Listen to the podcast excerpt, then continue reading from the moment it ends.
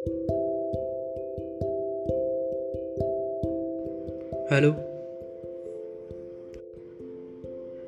Hello मेरा नाम है वासु। अच्छा नाम है ना? उतना ही अच्छा मैं इंसान हूँ। तो इंसान हूँ तो बहुत से एक्सपीरियंसेस तो रहे ही होंगे। तो ये जो मेरी आपकी बातचीत होने वाली है ये इन्हीं कुछ एक्सपीरियंस से रिलेटेड होने वाली है। हम्म पहला अध्याय। सोचना पड़ेगा गुरु। चलो कहाँ से शुरुआत करते हैं? हम्म, शुरुआत करते ही शुरुआत से हम शुरुआत अच्छी हो या बुरी वो शुरुआत होती है। उसका प्रभाव हमेशा गहरा रहता है। लोग कहेंगे वो हो प्रभाव? पर ज़िंदगी जो है, वो प्रभाव से ही बनी है। लाइफ में एक्सपीरियंसेस आप गैदर करते हो और आप सोचते हो कि मैं इसे और बेहतर जीवन में कैसे ढाल सकूँ।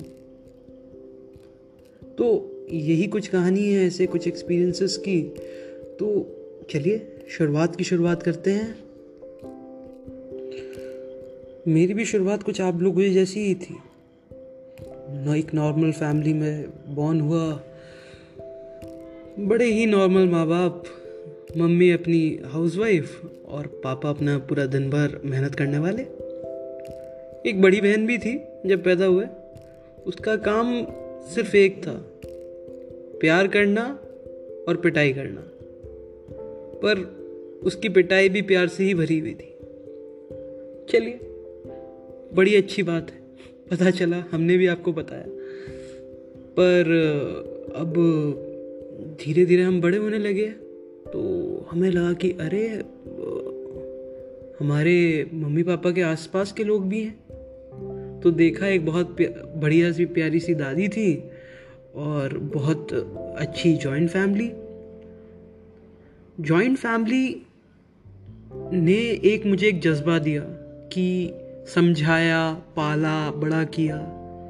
बहुत अच्छी अच्छी सीखें दी। आजकल न्यूक्लियर फैमिली में शायद वो चीज़ें डेवलप हो पाना उतना आसान नहीं होता। शायद हम उस वाले दौर से काफ़ी आगे निकल आए हैं।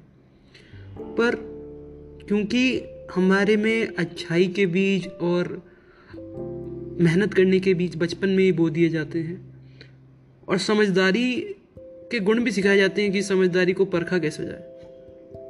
तो इसमें बहुत ज़्यादा हेल्प किया मेरा उन सब लोगों ने, मेरे साथ वाले लोगों ने, मेरी फैमिली ने।